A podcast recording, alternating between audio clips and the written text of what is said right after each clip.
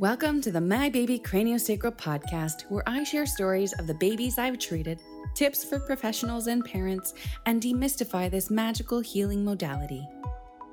I'm Meaghan Beames, your baby bodywork mentor, and I'm obsessed with all things birth, psychology, healing, and plain old being a human. Join me while I dig deep into craniosacral therapy. Be sure to subscribe so you never miss a thing. Hello, and welcome to my first official My Baby podcast. I'm so excited to finally be recording. I have been putting this off for far too long, and here I am. I'm doing it. So, what I want to do is get you acquainted with who I am and my story and how I got into craniosacral for babies. So, when I was a very young girl, I was 11 years old, I watched The Craft and I thought, holy crap, I want to be a witch. I want to put my hands on someone and I want to levitate them. I I tried very hard to light as a feather, stiff as a board someone and no matter how hard me and my friends tried, we couldn't levitate anyone off the ground. So, you know, I put that one on the shelf. I said, maybe I'll be a witch when I'm older. Uh, but then I went with my mom to one of her massage therapy appointments. This was back in the late 90s, and massage therapy was becoming much more popular. And I saw just how calm my mom was. Love you, mom. But she was so calm. And I thought, you know, I could do this. I could totally massage someone. So I would practice on my mom, and she was like, oh, that's so great. And I thought, you know what? That's what I'm going to do. I'm going to be a massage therapist when I'm older. Uh, yeah, so that didn't happen. I instead chose hair. I loved hair. I loved creating. Uh, I was a dreamer child. I I couldn't ever get you know focused on one thing. So having multiple different creations in a day to me was absolutely fascinating. I just loved it. So in high school, I took cosmetology and uh, started in grade 11 and went into grade 12 with that as well. And I just loved it. I knew right away, I just went with my gut that, you know, right after high school, I was going to do hair. So I did. And I put myself through hair school at 18.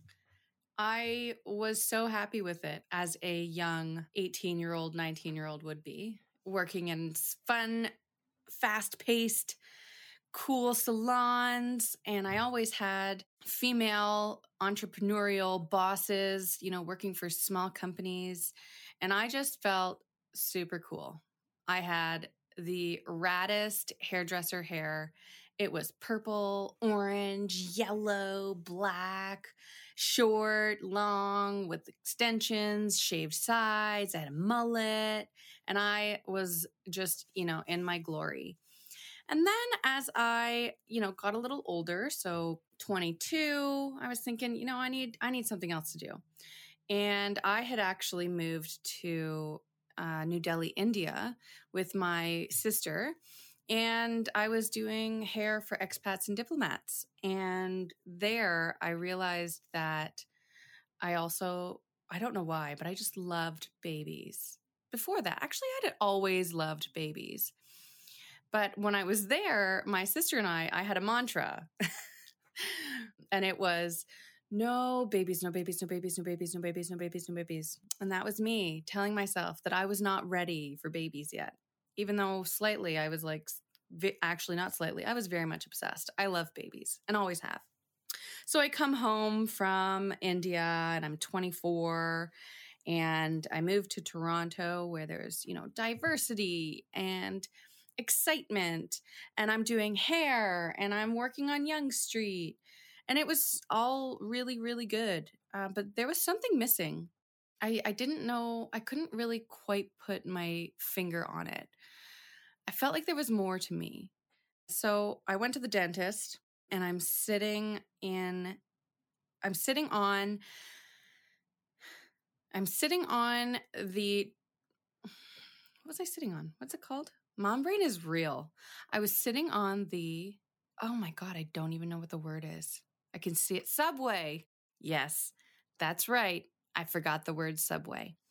So I was sitting on the subway and I saw in front of me a, an open newspaper. And on it, there was an ad that said, Become an osteopath. And I was like, Okay, sure. I don't know what that is, but something in me was like, You need to do this.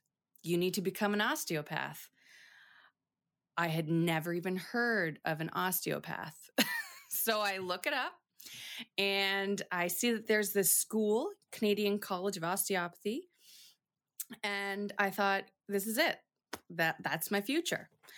I apply and I'm rejected. I'm a hairdresser. I have no anatomy knowledge. And this is a very intense you know, weekend course for five years. And it would be really great if I had already had any anatomy, biology, anything, any knowledge of the human body other than the hair. So they recommended that I went to massage therapy school. And I thought, oh, well, well, that's what I wanted to do when I was a teenager, so I might as well get it. So thankfully, in your 20s, your prefrontal cortex has not fully developed. And going with your gut and following your intuition and just jumping head on into things is a very common thing.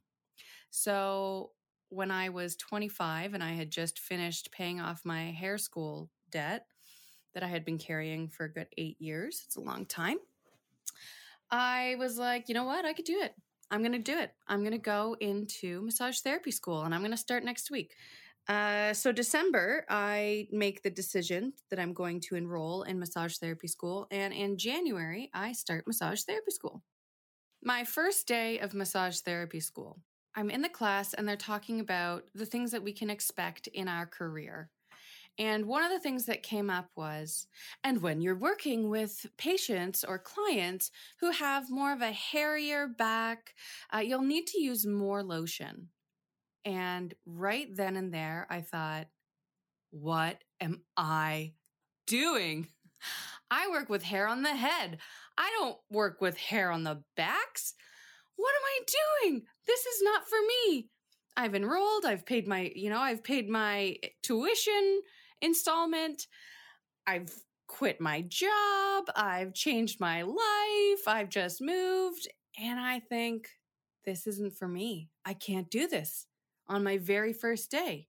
And then I, you know, I have a chat with myself for a little while, few weeks, thinking, you know, okay, this isn't for you, but this is a stepping stone. This is a stepping stone to become an osteopath. It's okay. So I had this conversation with myself and with my sister about becoming an osteopath and how, you know, I don't actually want to be massage therapist because I don't want to rub hairy backs and that it's just a stepping stone. I can do this. I'm get, and I'm I'm working my way through massage therapy school and I'm still, you know, I still have my eye on the prize as an osteopath. So in September, I go and tour the osteopathy school. And the day of my tour is actually treating a baby day. And you know me, obsessed with babies. I thought, this is amazing. I can become an osteopath and I can work with babies. This is it. This is it. This is what I'm going to do. This is amazing. I, I I'm I'm I'm fully convinced that I need to do this massage therapy and osteopathy. And then my living situation changes and I move in with a roommate who is none other than an osteopath student. I'm like this is this is the universe talking to me. Thank goodness. I can pick his brain. He can tell me all about osteopathy school. And within two months of seeing how hard he's working, I look at myself in the mirror and I say, You don't have the work ethic to become an osteopath. I don't I, I don't do self-study very well. And with osteopathy school, you got to go to school on the weekends and then through the week you have to do self-study. And back in my 20s, I wanted to party. I wanted to party on the weekends.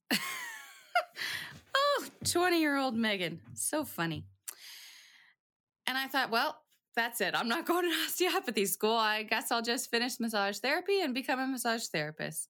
And I threw osteopathy right out the window. I just said, bye bye, osteopathy. Nice knowing you. I guess you'll just be my form of healing. I will go and see many osteopaths and get treated by many osteopaths. And I have. And I continue to. So then I finish massage therapy school, and I had actually met someone in massage therapy school who is now my partner. We moved in together six um, six weeks after graduating massage therapy school. And six weeks after moving in together, I found out I was pregnant. The world was, I was just apparently ready for babies my I had stopped saying the no babies, no babies, no babies mantra, apparently. It was working before. I had stopped saying it and I was pregnant and I was so excited. I was like, this is amazing. I'm so ready. I have lived many lives in my 29 years. I'm ready for this. Let's do it. And I had my baby. So the next year, baby is born. His name's Lincoln. I have this tub birth at the Toronto Birth Center, and I'm fascinated by birth. I am I'm actually obsessed by it. I watch all these videos, I read all the books, and I think, you know, the next thing for me is to become a doula. That's what I got to do. I'm going to do labor support as a massage therapist. I will be a, a massage, an RMT doula. Amazing. So I enroll in a course to become a doula, and I'm listening to this podcast because I get obsessed about things. So I just fill my brain with everything about whatever it is that I'm obsessed with. And I'm listening to this doula podcast, and I click on one that says craniosacral therapy for babies. And I had heard about craniosacral therapy when I was probably about 15. My sister had it done by one of her physiotherapists. And when my sister told me about it back when I was 15, I was like, oh my gosh, that sounds like witchcraft. I would love to do that one day. I, I want to be a witch. Uh, but I had put that on the shelf, just kind of like, you know, the same as I had put being a witch on a shelf. I put craniosacral on a shelf as well. But when I listened to this podcast about craniosacral for babies, I was like, oh my gosh, I don't have to be an osteopath in order to work with babies, and I can use craniosacral therapy on babies. And in that moment, my future was clear. I absolutely saw my future and I knew what I needed to do. And I needed to go to Portland, Oregon to train with this woman, Carol Gray, who is my mentor right now. And I just absolutely adore her. I I I just knew it. I had to go.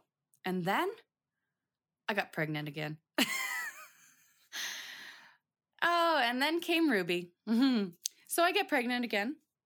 And I put off going to Portland, Oregon to take this training. And in the middle of my pregnancy, I think, you know what? I, I, I, there's a wait list for the next six months. I'm going to put myself on this wait list and just hope and pray that I can get into that course in July.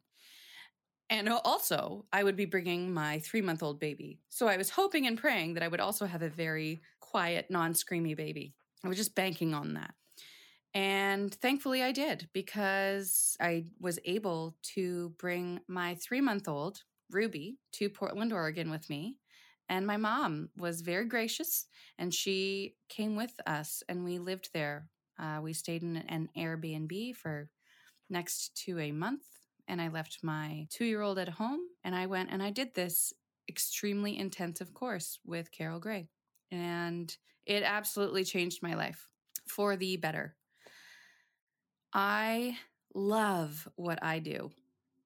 I am so glad that I looked down at that newspaper and saw become an osteopath as my future. And I'm so glad that I chose to apply to osteopathy school, chose to apply to massage therapy school, chose to just fill my brain with as much information and just went with my gut. Because if I had used my executive functioning of my prefrontal cortex in any of that, I might not have done it. if I didn't just jump in, I might not be where I am today. And that, my friends, is my story on how I became a craniosacral therapist for babies. Now, I do also work with adults and children, so you can expect more stories in the future about people of all ages, not just babies. I hope you really enjoyed this episode because I will probably talk about it more in the future. Maybe not, who knows? But I love sharing my story with people. Please subscribe to this podcast for all of the upcoming episodes that I'm putting out bi weekly about all things craniosacral, parenting, tips on what you can do with your baby, or tips for professionals. And I hope you have a great day. Take care.